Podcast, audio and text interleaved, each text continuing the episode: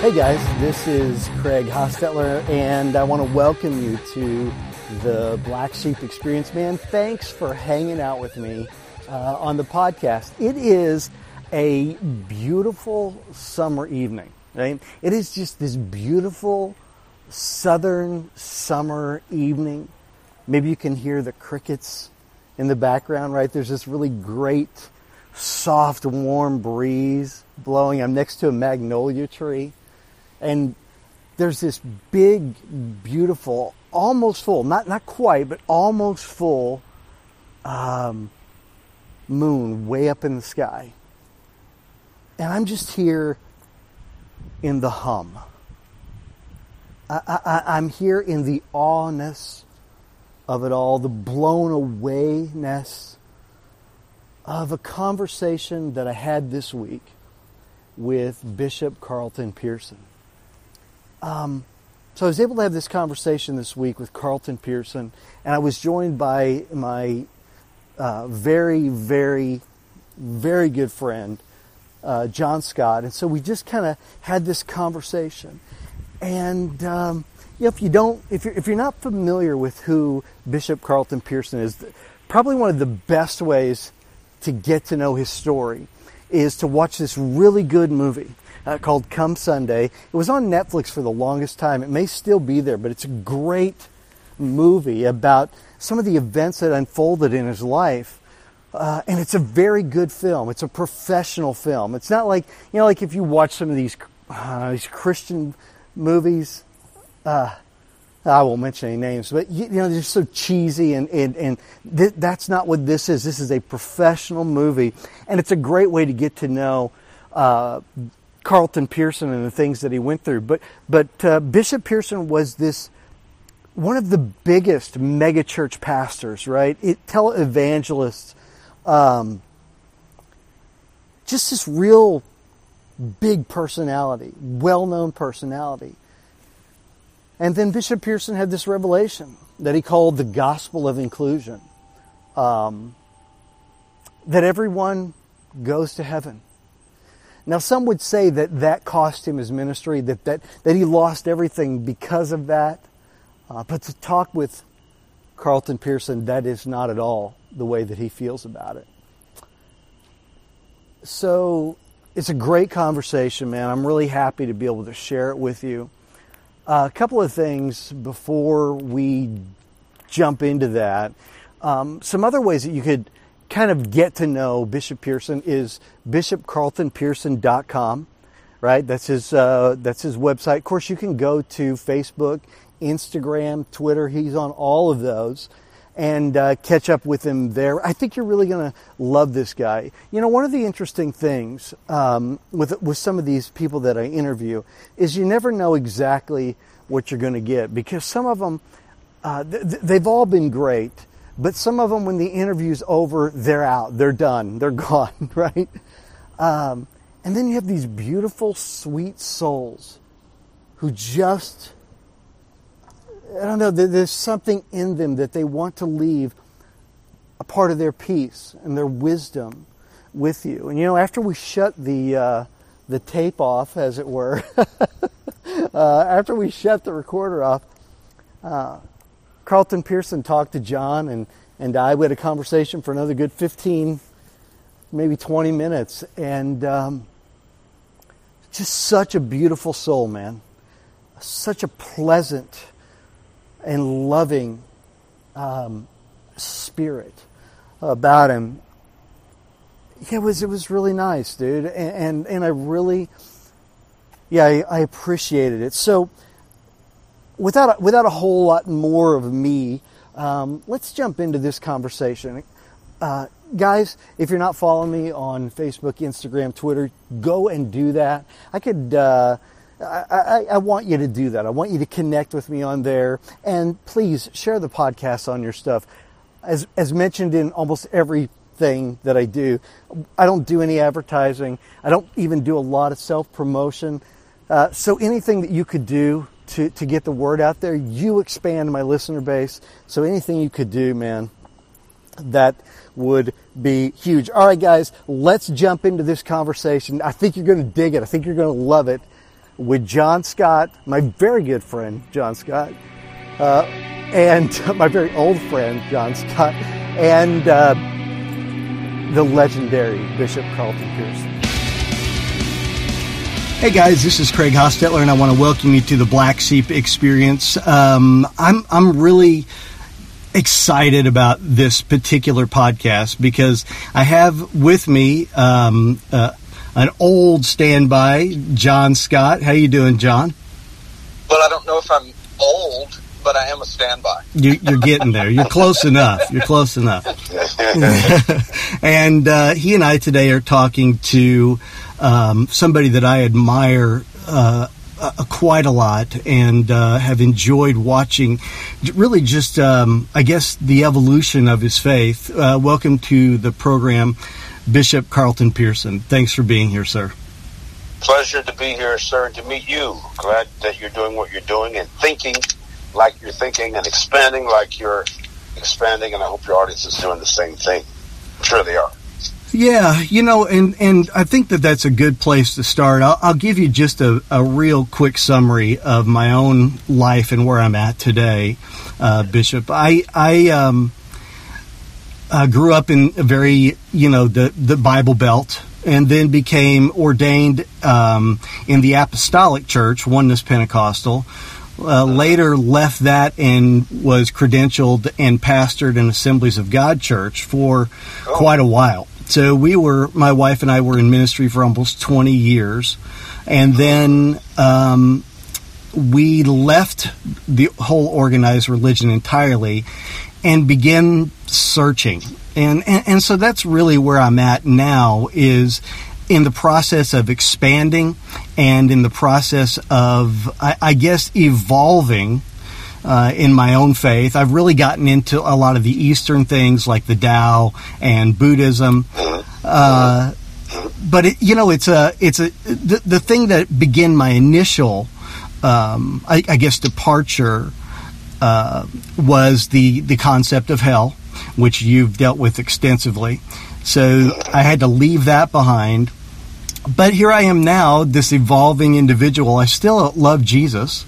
Um, but you know, there's not a lot of. It doesn't feel like there's a lot of firm foundation at that at this point. Did you go through some of that uh, in your in your process?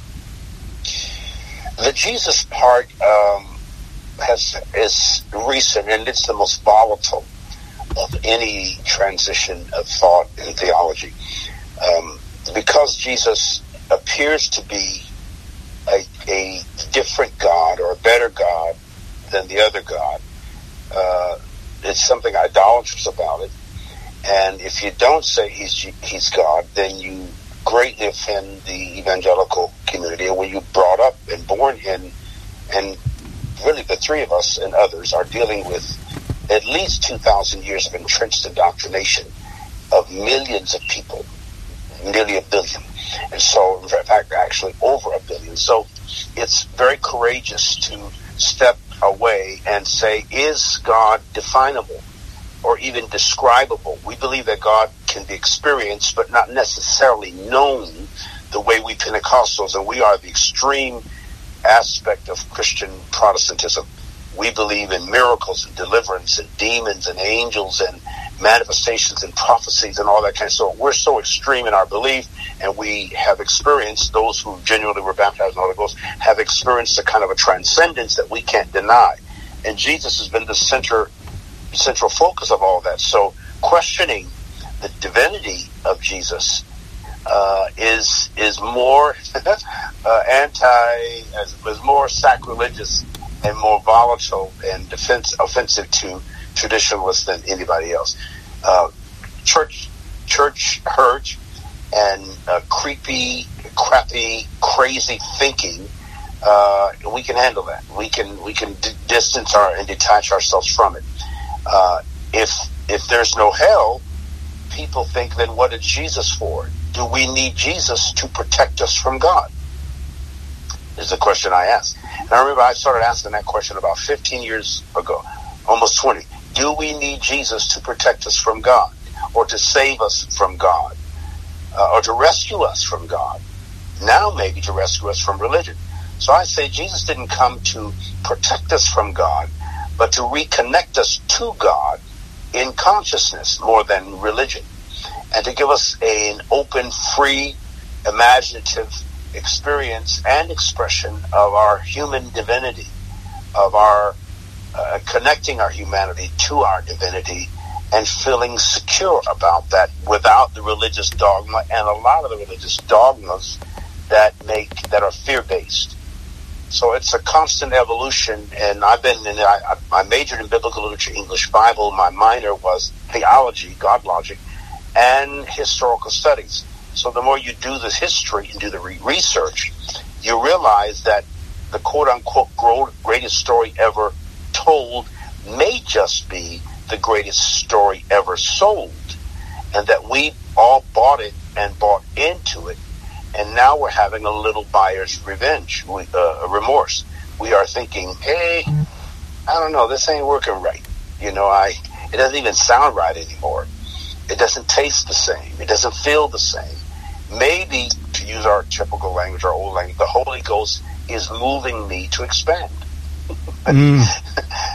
so, uh, you know, having been ensconced in the movement, hanging out with the Oral Robertses and the Kathryn Kuhlmans and the TBN and TPTL and, uh, you know, Pat Robertson, that was so ensconced in that world for me to I used to say, God, why me? Why don't you use somebody more solid, more believable, more authoritative? Why me? I'm at the top of my game.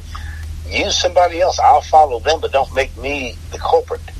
Mm-hmm. And then I had to think about how I was raised, and I think the three of us, with our with our classical Pentecostal roots, if you really stop and think about it, Craig, they inform our expanded consciousness because we've had some kind of ethereal uh, I call it utterly because when Jesus says to Nicodemus, after Nicodemus comes at him and says, you know, Master, you you must be a teacher sent from God because nobody could do these miracles except God be with him.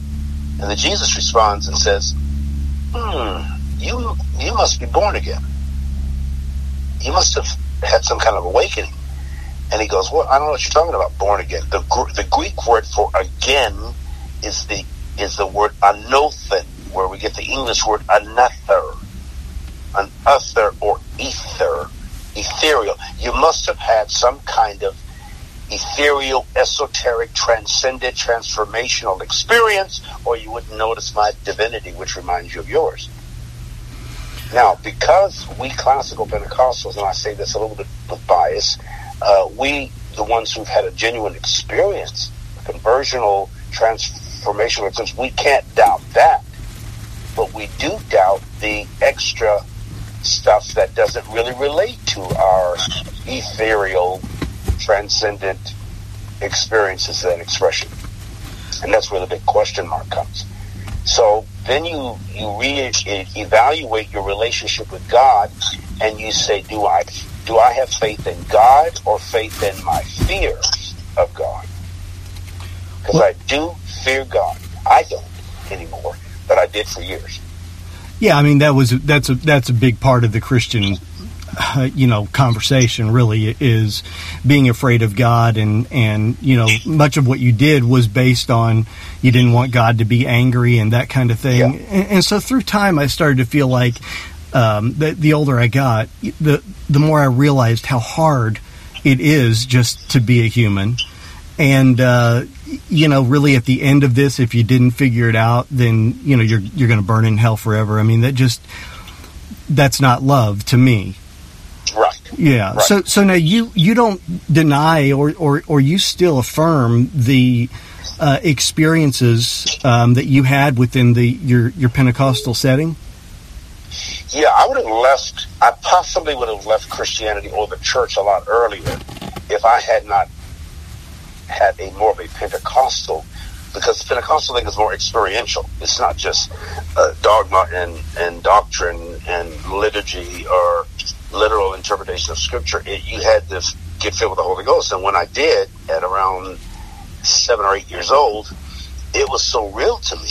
That part, I never have been able to separate myself from. I know that part is real, but I, I always worried about the the extra stuff, the baggage and the luggage, the stuff I've been lugging along that didn't give me permission to love other people, to respect other people, to include other people. I had to come ye out from among them and be separate. Love not the world, nor the things of the world, for he who loves the world is not a friend of God and is an enemy of God, and all that. And then yet the scripture says, for God so loved the world. I didn't know which one to do. Do what God did or, or do what the word said to. So, um, and of course, then we amplified and glorified and deified the word almost to the point of idolatry, the scriptures. Mm-hmm. Jesus said, search the scriptures and then ye think you have eternal life. You search them because you think, but yet you deny me. You, you don't know me in the full expression of who I am. So I'm still sorting through all of it, Craig, and, but I, I feel like, um, that I have detached myself from a lot of the superficial psychosis, the stupidity, and the mental illness. And religion is a kind of mental illness anyway. It's uh, there's a lot of psychosis, and you lose touch with reality, and you start making up stuff. Mm. And I saw I'm four generations classical Pentecostal preacher, dude. I've seen some crazy stuff in church and out of church. And even my conversations with Oral Roberts, who was the sort of like the the Pope of Pentecost, he too was very bothered by some of the, the, the crazy excesses of the Pentecostal expression. He tried to bring dignity, elegance, and eloquence to it. I called it making Pentecost pretty with my conferences and things like that. But I still saw that there was a lot of of um, of mental illness, people that were really crazy and were suffering from brainwashing and from di- from cognitive dissonance, particularly among preachers. Mm-hmm. Uh, we just we just, but it was my life, and everybody I knew thought that way and acted that way. So to separate from it and take a good long look back at what I had been doing, I I found there was a difference between what my soul knows and at times forgets and what my mind believes. Faith versus knowledge. And knowledge is experience. The only thing you really know is what you've experienced. The things you believe are what you're taught or told. We are taught and told so much as religious people, particularly extreme religious people like Pentecostals, and we believe all that stuff, and yet we doubt it. Faith is for doubters. When you know something, you don't need faith. So our religion is really, we call it built on faith. It's built on doubt and questions and insecurities. And we've always been taught that God loves us. And we believe that we're afraid not to believe it because we're certainly going to go to hell if we don't believe. But at the same time, we don't believe God likes us or that, you know, parents like us or that the saints like us or that we like us. We don't like ourselves. so uh, this is all, I'm 66 years old, so it's all new. And I was afraid to, I've been pondering it for 20 years, but more radically the last 15. So I don't, I don't know it all, of course, and I'm not absolutely solid on some things, but I do know that what I was taught was not accurate. Mm-hmm. Yeah, I don't know. You know, some of those things, and uh, Jon and I have talked a lot about, um, like the Tao and and uh, how much that piece of you know uh, literature means to us, and how it explains God in in a way that I think is easier for us to understand. But it seems to me, you know, within Christianity, the foundation and I, I guess it's not because there's so many different denominations and things, but you have this if you're Pentecostal, then you know, like in the Assemblies of God, we had 16 fundamental truths, and everything rested on those truths. Mm-hmm. Where, you know, as you begin to expand and evolve, it doesn't feel like there's a firm, you know, foundation. It, was any of that intimidating to you as you as you begin to evolve spiritually? Yes, I had mastered as Paul said, I was uh, uh, um, ex- succeeding in my the traditions of my fathers more than most of my peers. I had mastered the craft and the crap of ministry.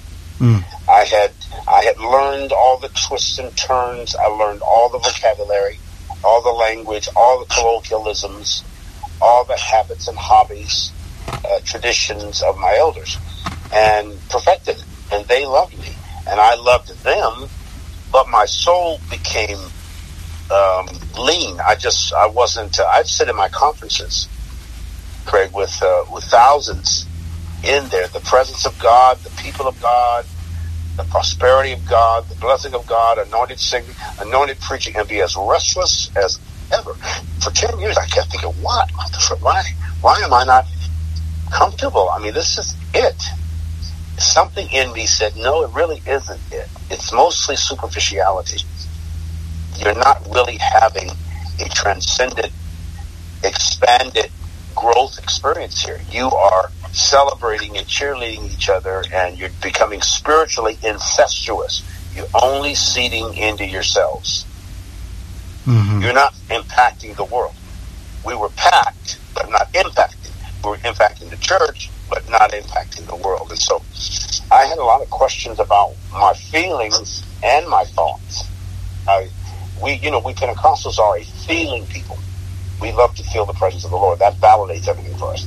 But the universe doesn't judge us just by our feelings, but by what we think about what we feel. And what we think about what we think about what we think about what we feel. We think, you know, the scriptures are silent, absolutely silent for 18 years of Jesus' life, from age 12 to 30. We don't know where he was. We assume he may have studied the Tao. We assume he may have spent time in India. And he may have studied some of the Buddhist teachings and learned some of the healing sciences uh, because the Bible just doesn't say a peep about who he was hanging with. Was he at ashrams? Was he studying sham- shamanic thought? Um, was he involved in Eastern religions more than we think? Uh, very possibly he was. Because of the teachings that he brought, which is the same kind of teachings of Krishna and Mithra and Osiris and some of Zoroaster. Uh, when you study the, the, the, the many quote unquote God men, Messiah like personalities that preceded Jesus by as many as 2,000 years and 4,000 years to Egypt, uh, they were all pretty much saying the same things, and none of them were glorifying themselves, but they all had disciples. They all were teachers. They are supposedly operated within the miraculous, had critical, tragic death, and promised to come back, and were called sons of God or sons of the gods. Um, Christianity is an invented, a man-invented, manufactured religion. Constantine was sharp and smart, and he invented Christianity Incorporated. Mm-hmm. sure did. there is a remarkable similarity between so many of the things in the Tao, so many of the things Buddha said, and then the words of, of Jesus. And one of the yes. things I noticed is there seems to be, um, well, I mean, at, at, times he almost seems, and I'm talking about Jesus, that he's not like a great um, Jew as far as the, his religion goes. Do, do you pick that up? Yeah, yeah. Jesus. Yeah. I also, I, you know, I've read, of course, we've all preached, read, and believed the Beatitudes and the other sermons on the Mount. And, you know, Jesus talked about wheat and fish and sheep and love and forgiveness. He wasn't one of my favorite teachers, and I'd rather hear Myles Munroe any day. or uh, I don't, I don't think I would have been a regular attendant of Jesus' church if he had one, except for the miracles. And he said, a wicked and adulterous generation looks for signs. Signs are supposed to follow us. We're not supposed to follow signs according to the scripture. But he wouldn't have been one of my favorite teachers. He might have been somebody I would love to sit and and, and drink. Uh, I don't drink beer, but if I did, I would have a beer with him. I'd have a glass of wine with him because I do drink wine. I, I do. Just, I, I, I, drink beer. I would have had a beer with him. most of the most of these I know a lot of young Pentecostal preachers that sit around and, and drink beer and smoke a cigar and discuss the scriptures. Yes, and because I sat with them, and uh, the first beer I drank was with the pastor of a Unitarian church that I merged mine with, the, the older man. He's dead now, but he was he was 91 when he died. So I've I've I've, I've relaxed a lot of those tensions, uh, but I still think of the teachings of Jesus, which were not profound. I hear more profundity in the things you're saying, and Jonathan is one of my favorite thinkers. Uh, I think we have advanced. We we are more spiritually intelligent. Jesus was re- was wrestling with many illiterate people, the poor. Most of my gospel was to the poor, the uneducated, the unrefined. Uh, he said, "The guy I've sent, I've sent to preach the gospel to the poor, and the poor you'll have with you always. The humble, simple people." He hung around with fishermen, and they were professionally equipped. The, the, the fisherman profession was equivalent to truck drivers in our day. Rough, mm-hmm. tumble, rugged guys, dirty hands, dirty fingernails, sit on their butts a lot. Um, they usually big bellies and beer drinkers and belchers, and but rough, rugged people. And uh, most of them had families, and he didn't. But they hung with him for almost a three-year period, at least two solid mm-hmm. years. And he didn't hang on with a bunch of intellectuals and scholars and academicians and uh, legalists. He hung around with common people. And those are the ones who were more interested in what he had to say. And those were people who were attracted to him the most non-critically. And when I look at my audiences and you look at yours, who do we attract? And, uh, and it's nothing wrong with in, attracting intellectuals because I'm beginning to attract more of them now, thinkers. But we Pentecostals were totally involved with feeling and emotions and devotions and commotions. it's a lot of trouble, mm-hmm. a lot of trauma, a lot of wounds, a lot of damaged minds, uh, addicted to religion and and the fantasy or superstition of thinking that somebody as big as God actually spoke to you or mm. cared about you. God spoke to me. The Lord said this. The Spirit of the Lord spoke to me. The Lord showed up in a dream. God showed me this in a dream. You know, the Lord touched me Sunday. Hey, the, the Lord touched me on Sunday. Well, nobody else had it but me. But that was kind of like, because we were nobodies. We were, especially the black folks, we had nothing. We were esteemed, uh, esteemed by many. So when we went to church, if the God or the Holy Ghost literally touched us and we screamed or cried or waved our hands or ran around the room and we did it, buddy. That was the only sense of value that we had. Mm. Mm. We didn't have it culturally. We didn't have it educationally. We were nobodies until God touched us. Mm. Uh, and we felt the physical presence of God, and it made us cry or scream or holler or run or even fall on the ground and roll. And some of us did. Mm-hmm. Look, God, he look how happy he is. Ooh, he was happy Sunday morning. The Lord touched him. Well, that was like, well, y'all, y'all didn't touch me. Nobody else did. Y'all don't care about me, but God touched me. so uh, it it held us. I'm talking about years of psychic um, enhancements the, the psychology and the logic of thought that we had as people who felt God uh, sustained us. Mm-hmm.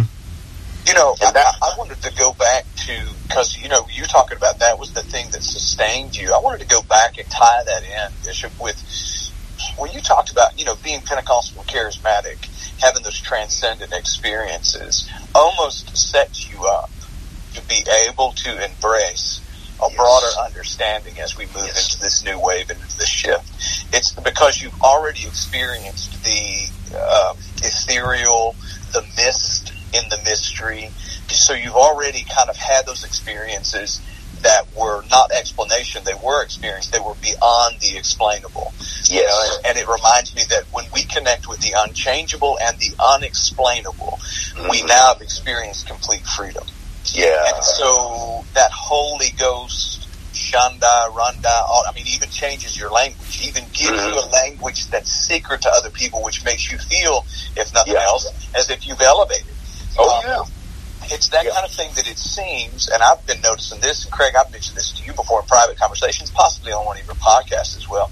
I'm noticing a lot of charismatic and Pentecostal people who are starting to uh, transcend and transform traditional uh, religious beliefs, and, and yep. they're almost quicker to hear this broad and expanded universal message than many of those, for instance, who are uh, Baptist or who are mm-hmm. Southern um, uh, dogmatic Methodist and Nazarene and what have you.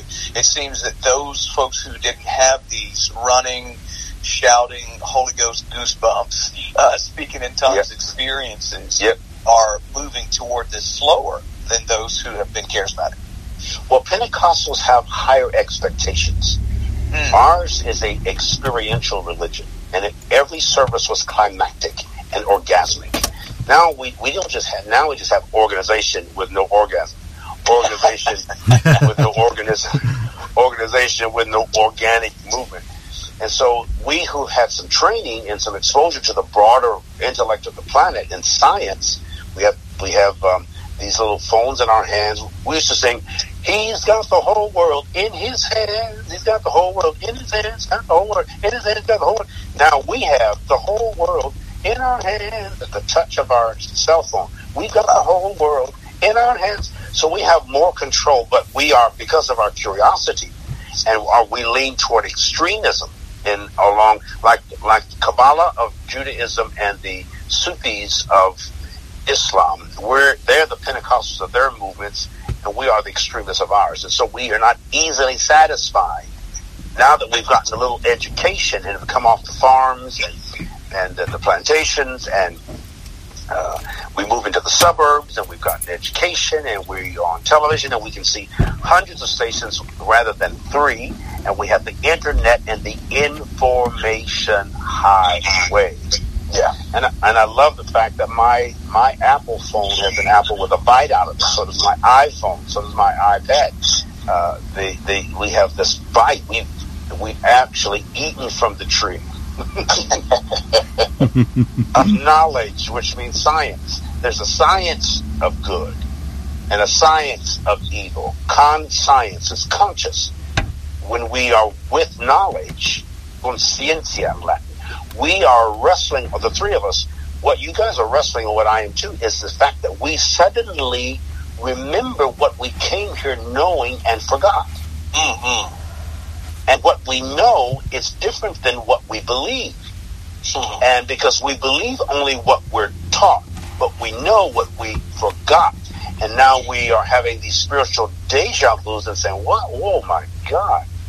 Oh, Fred, I, I think I I knew that. I I think I may have signed up. I I think I agreed to come here, and then I forgot I had that spiritual amnesia between the womb and the tomb. We go through this terrible amnesia, and then young guys like you, and I, I don't mean young in a demeaning way, but you you have you're having an awakening, and your good classical Pentecostal transcendent roots are making you commanding leaders and thinkers in this new wave, in this new way in this new spiritual paradigm, helping to create it and enhance it and help invent it and invite it and invoke it uh, because we already know the transcendent.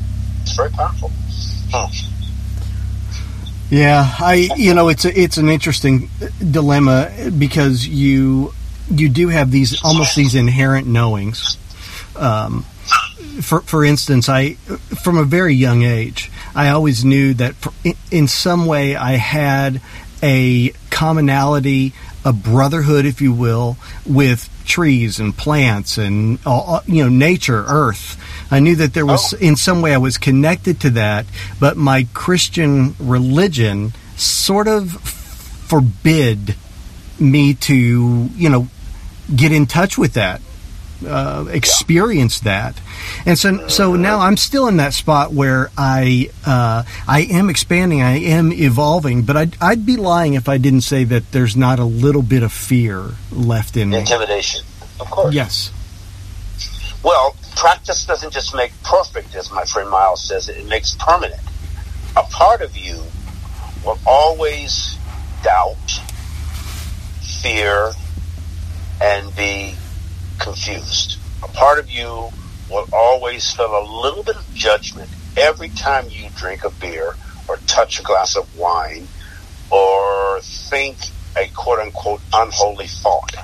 Even in a, a scientific thought like hugging a tree, even though the scripture says the leaves of the trees are for the healing of the nation. Now this medical marijuana and the Garden of Eden, um, uh, the, the, those things are becoming incre- in- increasingly popularized and accepted.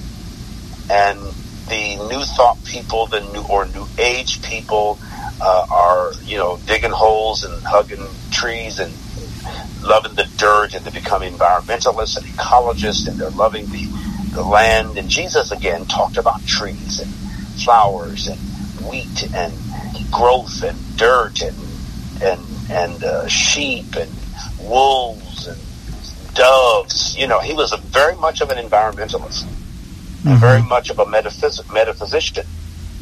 He made allegories and illustrations and parables about nature and natural things. Bishop Mason, the founder of the Church of God in Christ, and that's what that's why I created the Metacostal network of churches and movement. These are people who are deeply Pentecostal, but they've embraced metaphysics. They've gone past the physical into the spiritual and the mystical and the mysterious and even some of the mythical and bringing the logic of myth and the logic of God, which is theology, God thought and God talk, the indefinables, but not the uh. We experience a tree and grass, and I love water. I'm Pisces. That's the sign I was born under. It's the sign under which Jesus ministered. And uh, now we're going into Aquarius, which is a, a wind sign and a water sign, Aqua, uh, Neptune, and I like water. And I like the merging depths of and unfathomable depths of mystery. And so, but the, the Pisces are two fish with their tails tied, pulling in opposite directions. Pisces, uh, Aquarius is the man doing something feminine, which is carrying a water bottle. It was always the woman at the well or the women at the well.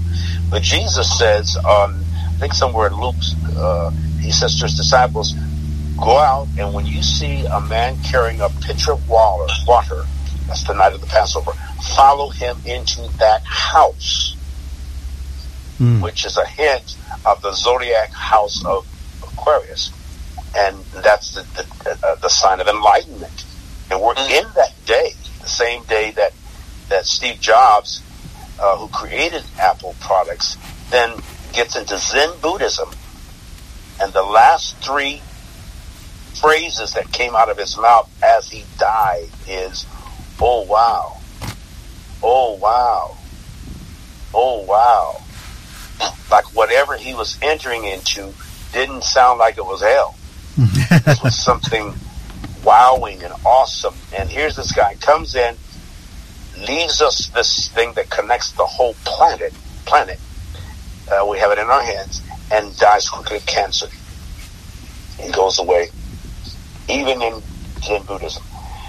So the research and what becomes increasingly obvious is God or the universe or source, force, whatever, intelligence is using something uh, and in the earth to remind us of our divinity and reconnect us to it beyond religion, besides religion, and in many ways before religion, there's God. You know, something that you're talking about as you were mentioning that, I've actually been in a space of meditation on the idea of coming into a space and a place right now of exhaling. And you know, the word nirvana in Sanskrit means to blow out. And, you know, we've heard nirvana is being talked about as the Buddhist heaven and what have you. But the reason that they use the word nirvana is because heaven to them is the release of anything. It's letting go. And we've been in a state in Christianity over the last, I don't know, several hundred years of holding our breath in fear. Mm. And I feel like we're coming into a space now of nirvana, which is to exhale or to blow out. Um, Alan Watts even said that he said probably the best way American wise to translate nirvana would be to wipe your brow and say, as if that's over, that's done, mm. that's it, that's nirvana. and so as you were talking about that, I, I kept thinking, even to blow out, when you blow out, there's a mist that comes with it. There is a, there's a, it's not just air that comes out. There's also Moisture. A, a moisture of sorts that comes from you. And so that's what I was envisioning as you were talking about that. And, and I'm a water guy too. I mean, I, I get nearly obsessed with water because we're 80% water. Well, 75 to 80% water. And if we acted like water 75 to 80% of the time, we would be wonderful human beings because water never seeks the high place. It always runs to the low place. Mhm. It doesn't force itself on anyone or anything, yet it's the most irresistible element on the planet. And so as we come into this time, it is, we're, we're actually beginning to experience, open up to, and that's, that's another thing about nirvana. To blow out is to make space. You cannot receive a breath without giving up the previous breath. So as I think about God breathing in the Genesis narrative, breathing into the dust, the dust, the cloud, breathing into the dust and it becoming a living soul. This was on the exhale that that happened. Mhm. So we're coming into a space of exhalation to exhale. Well, it's also X H E L L. We're we're we're getting rid of that Mhm. whole. We're releasing the word nirvana. Also means lack of desire in in Buddhism. That you that's you've reached nirvana when you have no desire, which is basically the Lord is my shepherd, and I shall not want. Yeah, I shall not lack. I shall not desire or even be denied. I have and I am everything I need. And as we exhale that the breath, the, the Greek word for spirit is pneuma, from pneumonia or pneumatic or pneumon is the Greek word for lung. Breathing and breath is moisture of the hundred thousand miles of arteries we have in us. And the Earth's surface is seventy percent water. We are eighty percent water at birth. Our brain remains eighty percent water. We begin to be fifty and sixty percent as adults, but we're full of water, and thus vibrations, sounds, intonations, frequencies, and all that stuff. We're electricity, and so uh, I think the new way and or religion. I don't even like the term because a religion word actually means bondage. But the new spirituality is accessing uh, our ethereal part, our scientific part, our knowing part, our moist, watery. Uh, the whole word semen uh, comes from uh, the Greek mythology of of of Gaia killing whoever she killed and is cutting his balls off and and the blood drops down into the sea and they, they saw those those uh, the, the little white ripples as semen and the Hebrew word for for anointing or oil is shemen which is semen or the garden of Gethsemane Mm. and the, and the, that means olive press or and of course the seminarians and the seminaries and the inseminations some of them are artificial inseminations but it has a lot to do with fertility and with the earth and with growth and with seed sowing reaping harvesting uh, we're really one with with a flower and a tree and nature as Craig alluded to and as we're seeing moisture, 70% of the Earth's surface is water. So water and roots and waves and leaves and I mean, this is the new way of the millennial generation and these kids who don't have so much to to uh, uh, layers of crap to, to take off of them. Mm-hmm. They they have an innocence that's pure. Mm-hmm. I mean, I can't make that. Gen- I'm trying. I watch my my colleagues. We can't get these kids to get it. They they just don't relate to the scriptures the way we do. We, I, we three preachers. So there's hardly a thought we have that does not relate to scripture. We always pull in the scripture. They're trying to confirm everything by the word. They don't. Mm-hmm. We we feel slightly guilty as much as we think we're past it. I do. I wrestle. If I can't find it in the Bible, it can't be right. You know, we we need that, but they don't. But we can find it. I can't find anything that I'm experiencing now that's not scripturally based. Because in the Bible, you can find something to support any sin out there Mm-hmm. or any ideology out there. And any revelation. So it's it's a fun book. I don't take it. I do take it seriously. I just don't take it literally. Yeah. So my uh, my wife is also a Pisces.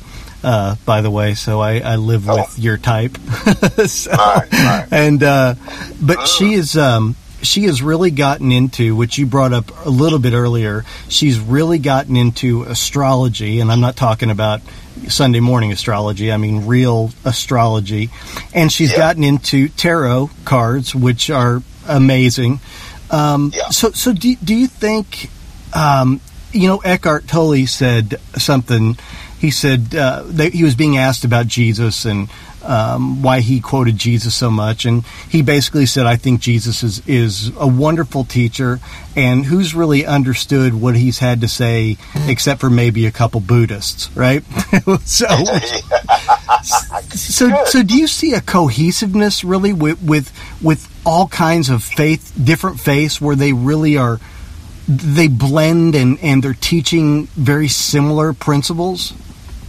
The mystics do Okay. The, the mystics are always the heretics.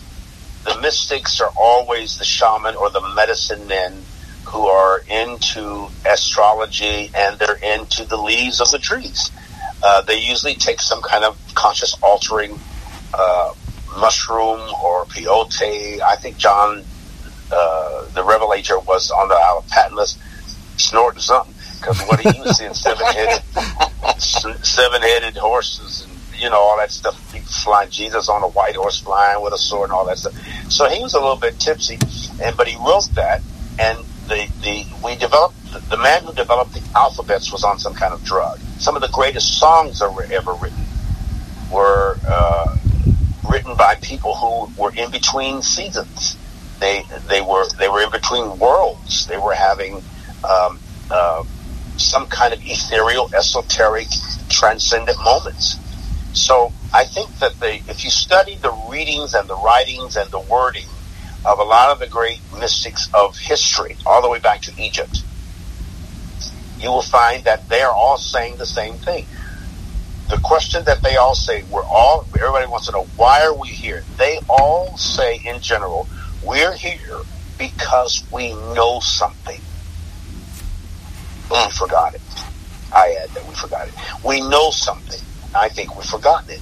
And so part of the reason for the journey is to reconnect with our divinity and appreciate our diversity and re recollect or re, Jesus talked of talked of remember do this in remembrance of me remembering the dismembered body the dismembered unity the dismembered the fractured kinds and cults and cultures of the world we're to unify them. The mystics always had it.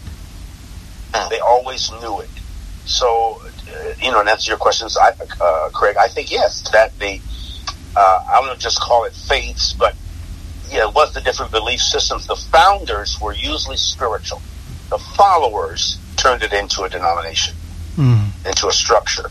And they're busy trying to preserve the organization and haven't had an orgasm, even Pentecost, in years. They need some hormonal treatment and therapy. Because even, even the Pentecostals, they had a miracle move of God. So when you get older, as a male, you wrestle. I just had cataract surgery. Seeing and seeing are two very valued commodities. You guys are too young. But when you get a little older,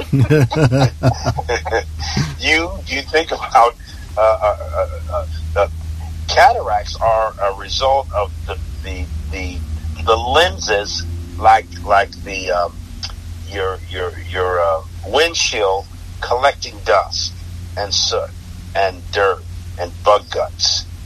You have to clean it. Well, they literally take the lens out and give you a new lens that is not dusty and dirty and full of soot and time. And uh, but when you have the cataracts, you can't see at night as well. So when dark periods come into your life, if you don't have a new vision, you can't see as well. You, that, that you deal with with uh, uh, um, uh, bright lights, uh, they irritate you, and revelation irritates you, and um, uh, you get depressed. And so the, the church needs cataract surgery. It's it can't see its way through the night. It freaks out when bright lights come. It is depressed and depressing. And so I, when I went through that experience, and then you you see what they call um, uh, floaters after that, big old things coming and going, and you're slapping at gnats that aren't there, and you see things. You guys are again probably too young for that. You're, eventually you acclimate to it. But when you first have the surgery, they put uh, antibiotics and steroids and stuff, and it's it's liquids, and they look like big old bats and things flying at you. Mm. Mine has died down because it's been about three weeks, but eventually they'll go away. But initially, when you get the new vision, uh, there's some crazy things that you see, obscurities. So vision, and I think the church and the world needs a change of lens uh, we need to see differently and perceive differently and understand differently. You two and really a few others relatively are enlightened people. If our gospel be hidden, it is hidden from them who are lost, whom the God of this world, which is not a devil, it's religion, has blinded them. Mm. The God of this world is religion. That has blinded them so they don't see. And blind leading blind into a ditch. So a lot of people are not really blind, they're just blindfolded. And those of us who come into the light, especially when you bring light into a room and somebody's been sleeping all night and the room is pitch black and you turn a bright light on, the first thing they're going to say is, get that light out of my face, man. Turn that light out, dude. Mm. It's not that the light is bad, but the eye needs time to adjust. Same when the alarm goes off. It's loud, you're used to sleeping, and you love the slumber, and you generally push the snooze button. The church is alarmed but they keep, which means they are awakened, but they're not aware. So they keep pushing the, the snooze button and going back to sleep. So light is coming to the world, Jesus said, but men love darkness or obscurity rather than light because their deeds are evil or inaccurate, imprecise, clumsy klutzy, sloppy, and raggedy. I call it sloppy agape. And they don't want they don't want the light. Mm-hmm. That's why we receive the resistance we do. But the light, darkness never overcomes light. It's not designed to do that. Light is part of light's nature to make darkness back away. You can light a slight little candle in a pitch dark room and the darkness leaves. Mm-hmm. Yeah. And it keeps leaving and it keeps leaving and backing away. So, um, but yet, but yet they're both necessary. And what's interesting about darkness is that science has even said there is no such thing as pitch black dark. Mm. Even even in darkness, there are particles of light. Light. They exist together. It's the yin and the yang. It's the day giving birth to night, and the night giving birth to day, and it's the cycle and the circle of the way things work here. You know, and as you were saying that, I was reminded that Isaiah was one in the Bible in the in the um, Old Testament of the Christian Bible who was very controversial with the things he had to say, how he displayed the message of being a prophet of God, a prophet of the Elohim. Um, Jesus came along and basically quoted Isaiah saying, The Spirit of the Lord is upon me or on me because he has anointed me to proclaim good news to the poor. You mentioned that a moment ago. The poor or those who are simple, those who have been oppressed because they're simple. He mm-hmm. sent me to proclaim freedom to the prisoners, mm-hmm. people who people are who are incarcerated by their own thoughts. You know, mm-hmm. um, I, I remember hearing a quote one time that said, "the the worst idols in the world are not idols made of stone and wood, but idols made of ideas. Uh, and mm. these are the prisoners. These are the prisons in which we live. But I love, I love the last line, uh, going along with what you said a moment ago. The recovery of sight to the blind, for the blind, to set the oppressed free. Get free. And, and here we are at the second coming of Christ. You know, the whole time people have been looking for the second coming of Jesus which brings on crisis. But we've been, we have become the second coming of Christ, which relieves us of the crisis. And the crisis has been placed in our life um, through this violent, vengeful, angry, um, very moody God that we saw experienced. And again, the second coming of Jesus would create a crisis because who knows who he really is. But the second coming of Christ is experienced, so it's beyond explanation and it's the thing that touches and captivates your being, and you just know it. You can't explain it. You can't say that yeah. theologically you're correct because you're not even looking to, to be correct or to be right anymore. You're looking for the experience that's transforming. I'm, I'm to the place in my life where I need very little theology anymore because it's just theory about what we think about God. But I want to be mm-hmm. transformed, and the way to do that is to transcend the form that someone else made me fill out. Well, so I want to I want to piggyback on that because I'm still, uh, and John's heard this a thousand times, Bishop. So John will have to just be patient. I, I'm still in that place of, you know, my my life was so theologically based and so many of the people that I'm that, that listen to the to my podcast who are trying to evolve their lives were theologically based and so how do you move from that mindset to a more enlightened perspective and i guess there's some intimidation involved in that i guess that's all part of growth but what would your advice be? You know, what are the steps that you take in that process? Well, both John the Baptist and Jesus came preaching, repent. The kingdom of God or heaven, the higher reaches and rhythms of thought is at hand. Rethink, you know, repent of course means metanoia, to change the mind, to rethink, reconsider. First thing I ask them to do is just rethink, ask yourself, what do you believe? Why do you believe it? And how do those beliefs add to or subtract from the quality of your life? Mm. Rethink that. And then I say, what's working for you in your life? What's not working for you? Mm. If you made a list of the two, which would be the longest? and then what's working on you? What keeps you awake at night? What's the itches you find hard to scratch? Mm-hmm. And what's working as you? How do you show up in the world, in the relationship, in the ministry, in the pulpit, on the job, in your marriage, in your family? What's what's working as you, and of course, what do you perceive to be working against you, causing frictions in your life? And all of those questions are related, and the answers are related of, as to what you think about you. Not just what do you believe, but what do you believe about Craig mm-hmm. or Jonathan? And what does Carlton believe about Carlton? Why do you believe that about Craig? Mm-hmm. And how do those beliefs about you add to or subtract from the quality of your life? We always judge ourselves as we function and perform.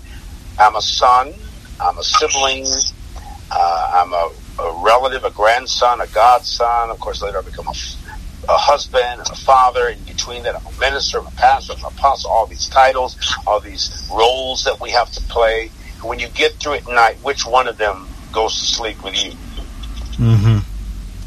Who are you after you've had an intense or and or argument with your wife, or which you've had a tense experience on an in, on an email? It, every day, I'm, I'm constantly saying and, and asking you, okay, Carlton, who are you now? And when something dies, whether it's a relationship, an idea, a ministry dream, I always do an autopsy. I don't want you to tell me that I died of cancer. I want to know where the cancer came from. Mm-hmm. Not the symptom, but the source of the death or the source of the light or light. So I'm constantly exploring. And so when I'm dealing with people who are trying to be free, but they still have either chains or umbilical cords. And one is affectionate and tender and sentimental, and the sergeant, I'm talking about the umbilical cord. Chain is slavery, chain. And sometimes the umbilical cord becomes a chain when you're locked to a culture, a consciousness. So when I denounce the Bible, indirectly, I'm denouncing Big Mama my, my grandmother and my great grandmother and my godmother and my mom. She's 90. She lives here in the house with me. Keeps the television on TBN and Jim Bakker and Jimmy Swaggart. And she gets up with her bad knees and changes all the other TVs in the, into the house to Christian television. Okay, so if I say some of the things I've said, I'm dealing with thousands of years of entrenched indoctrination, cultural uh, indoctrination, conscious indoctrinations, and idolatry and superstitions. So I have to deal delicately with it. But I deal better with it because I used to live in that neighborhood, in that street address. And I say this to the people who are listening. I'm not asking you to, to believe what I believe. Don't believe what I'm saying. Study, investigate, and come up with your own. I'm just telling you what I'm thinking, and I'm thinking out loud. I don't necessarily expect or even desire that you believe it, but I do desire that you hear me.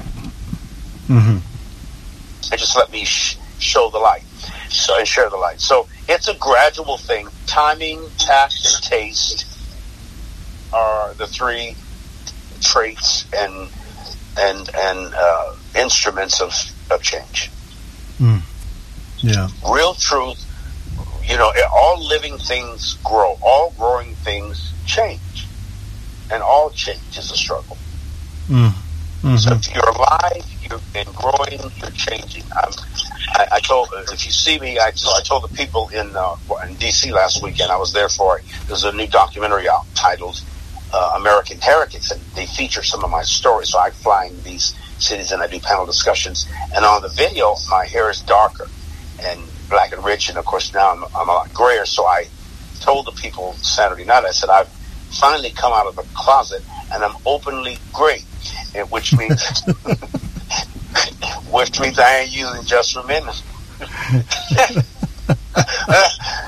These guys used to ask me, Bishop, how do you keep your hair so rich and dark and and life. I said, well, it's a secret. It's a secret we men don't tell even to our wives and to our women because it's just for men. and a lot of them, they don't even get that when I say just for men. I'm telling them the answer. But you hang out. He's going to be around all week. yeah. well, we, do evolve. We do change, and we have to say yes to it.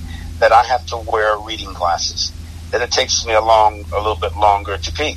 You know, you sometimes you can hear it and can't feel it. Sometimes you can feel it and can't hear it. And every once in a while you can do both. That don't last long.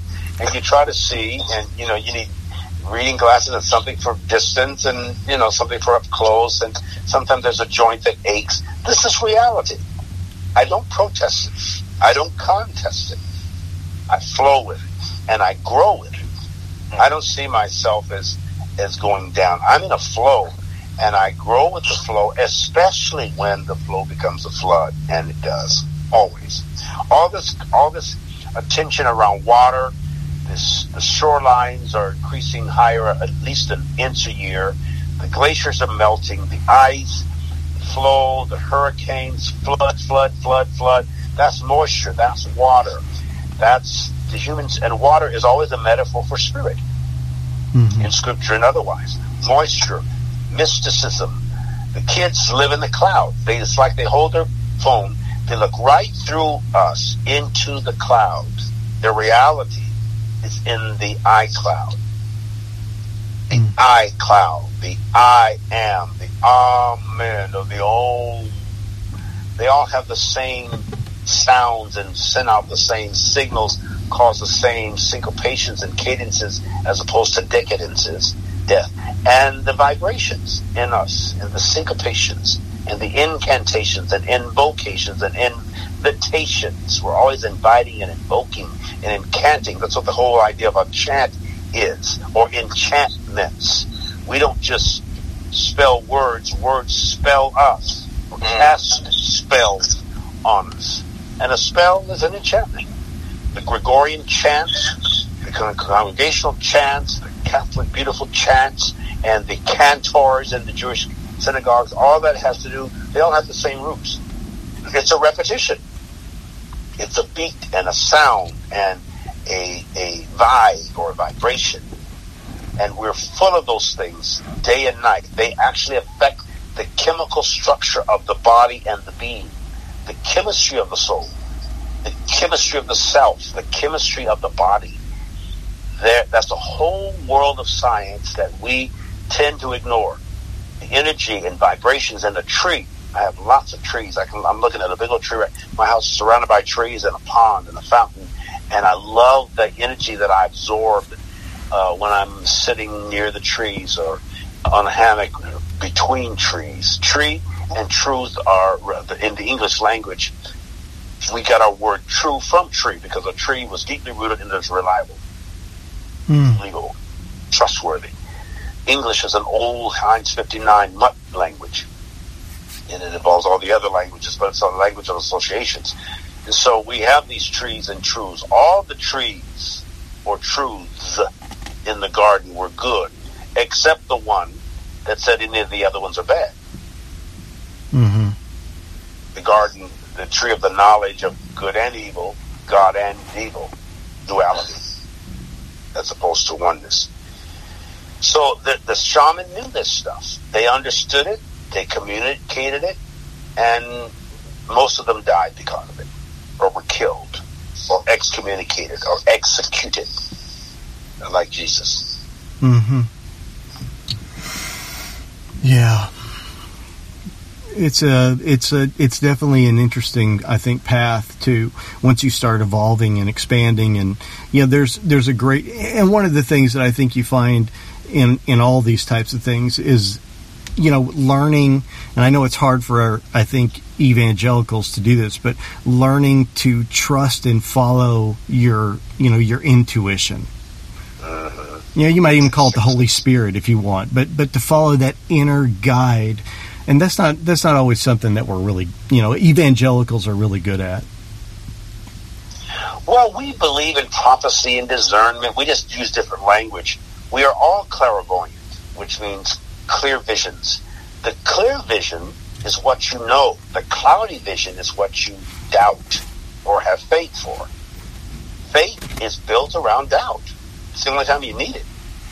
But the clairvoyant or the mm. intuitive or the sixth sense of the five senses of sight and touch and taste and hear and all that.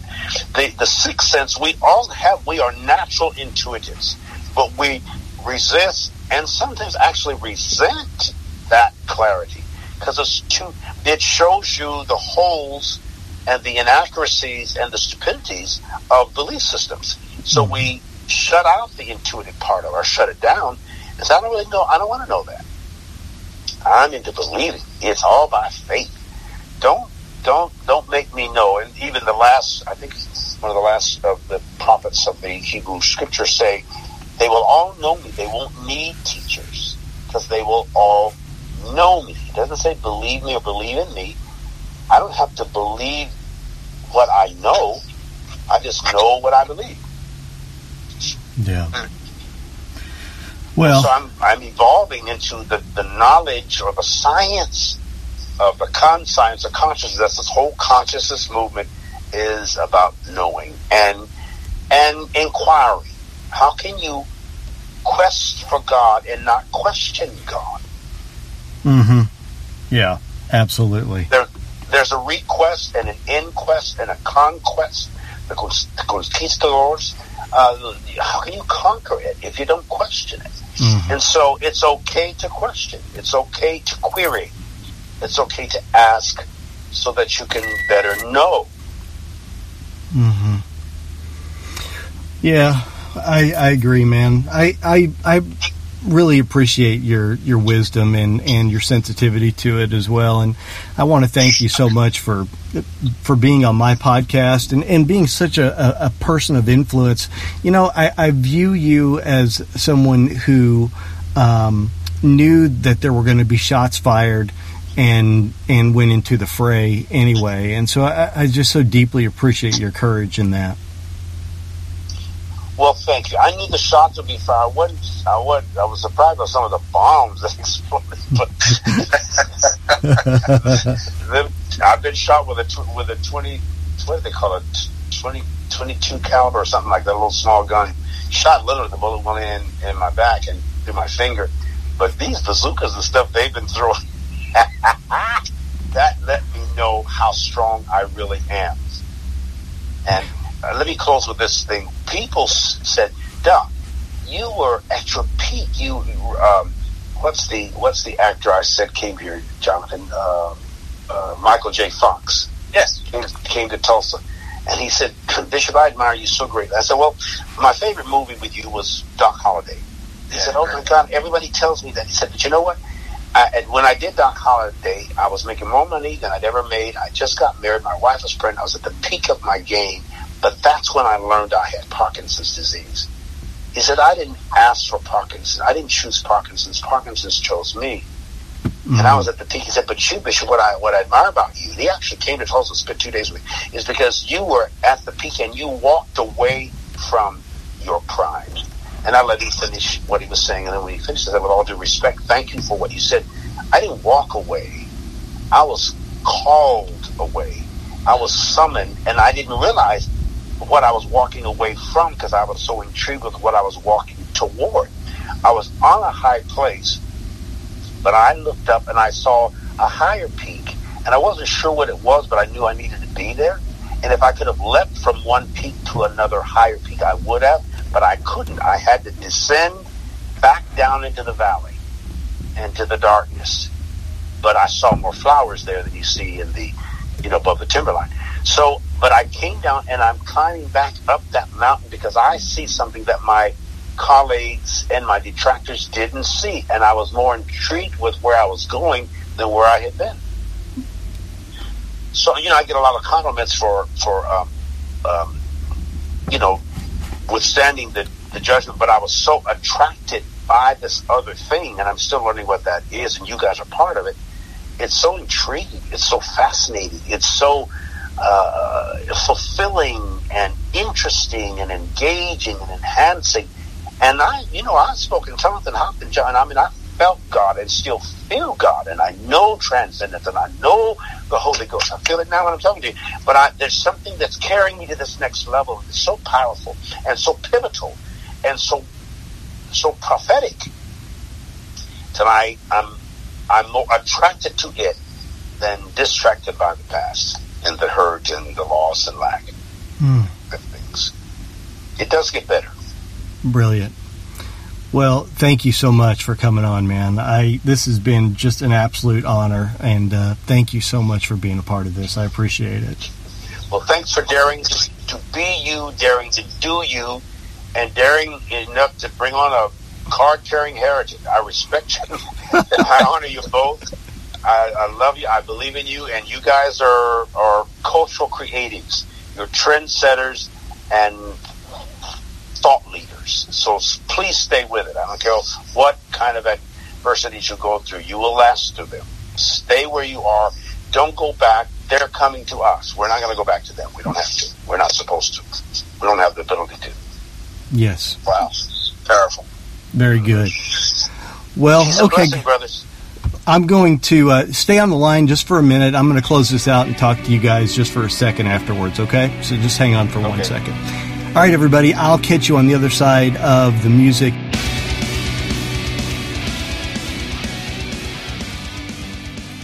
Hey guys, thanks so much, man, for hanging out with me on the podcast. I hope that you enjoyed it. I hope that you just loved uh, Carlton Pearson and. Um, this was a this was a great conversation, and, and all of them have been really for me another step in the process of my own personal faith evolution. You know, evolving, expanding. Um,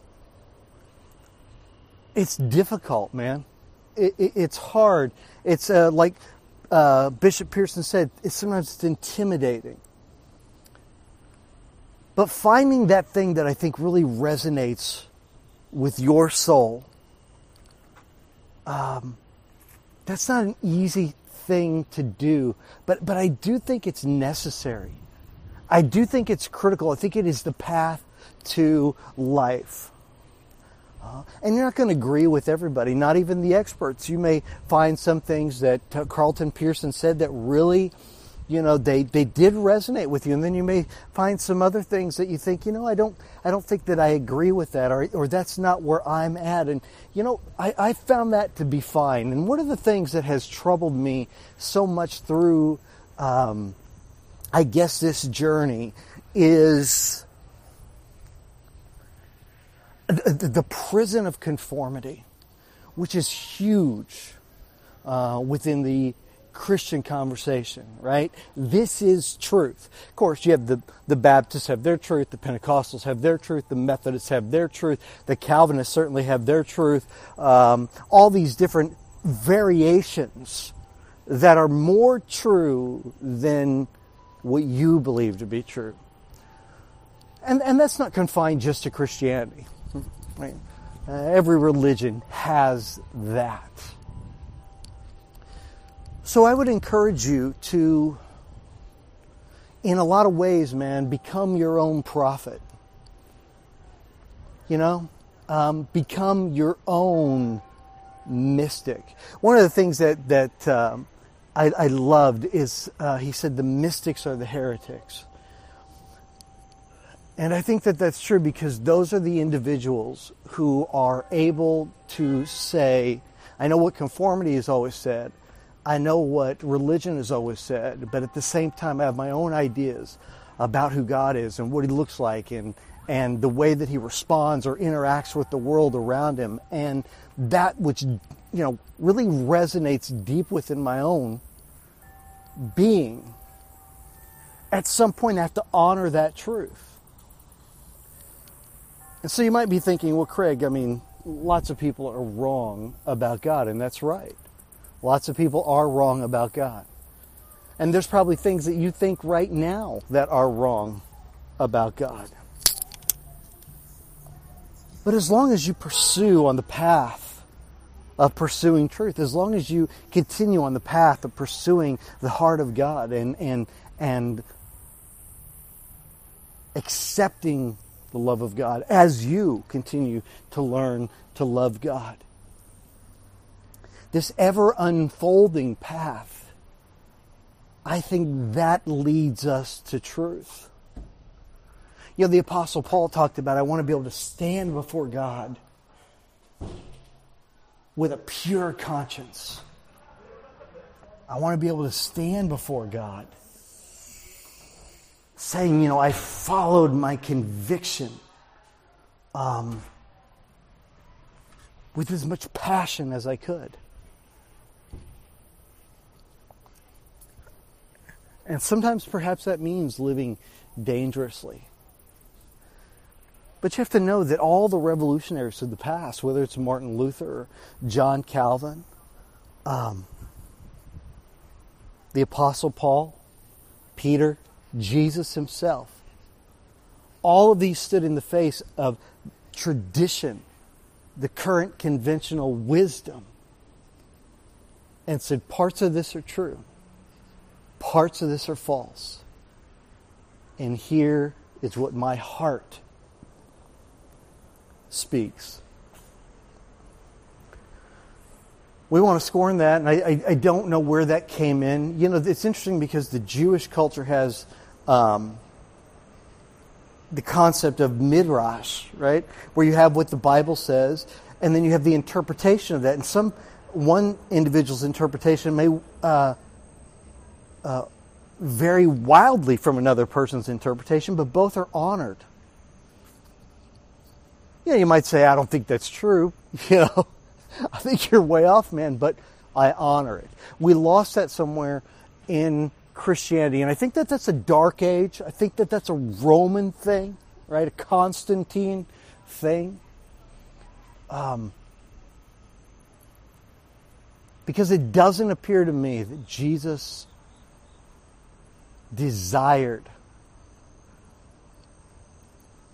for us to just be repositories of someone else's doctrine and then regurgitate that into another repository of doctrine who then regurgitate. I, I don't think that that's the process.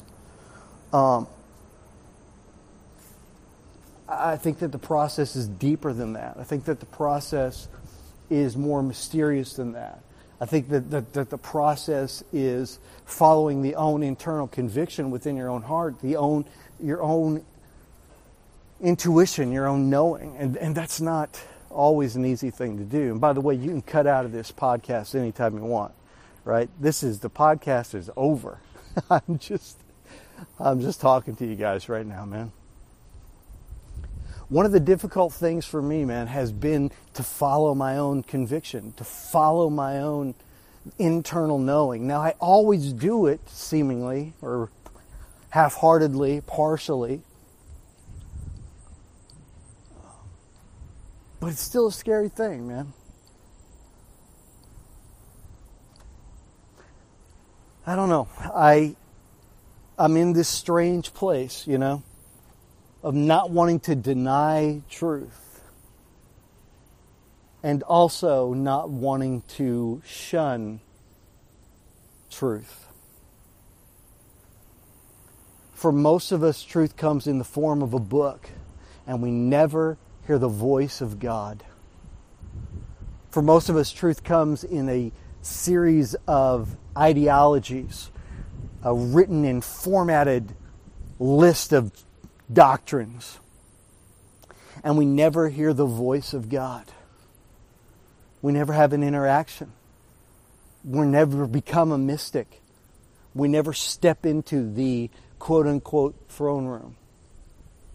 Or another religion might call it nirvana or enlightenment. We, we never get there because we're shackled by somebody else's idea of who God is, whether it's John Calvin, whether it's Martin Luther, or whether it's, you know, pick your, pick your poison, man.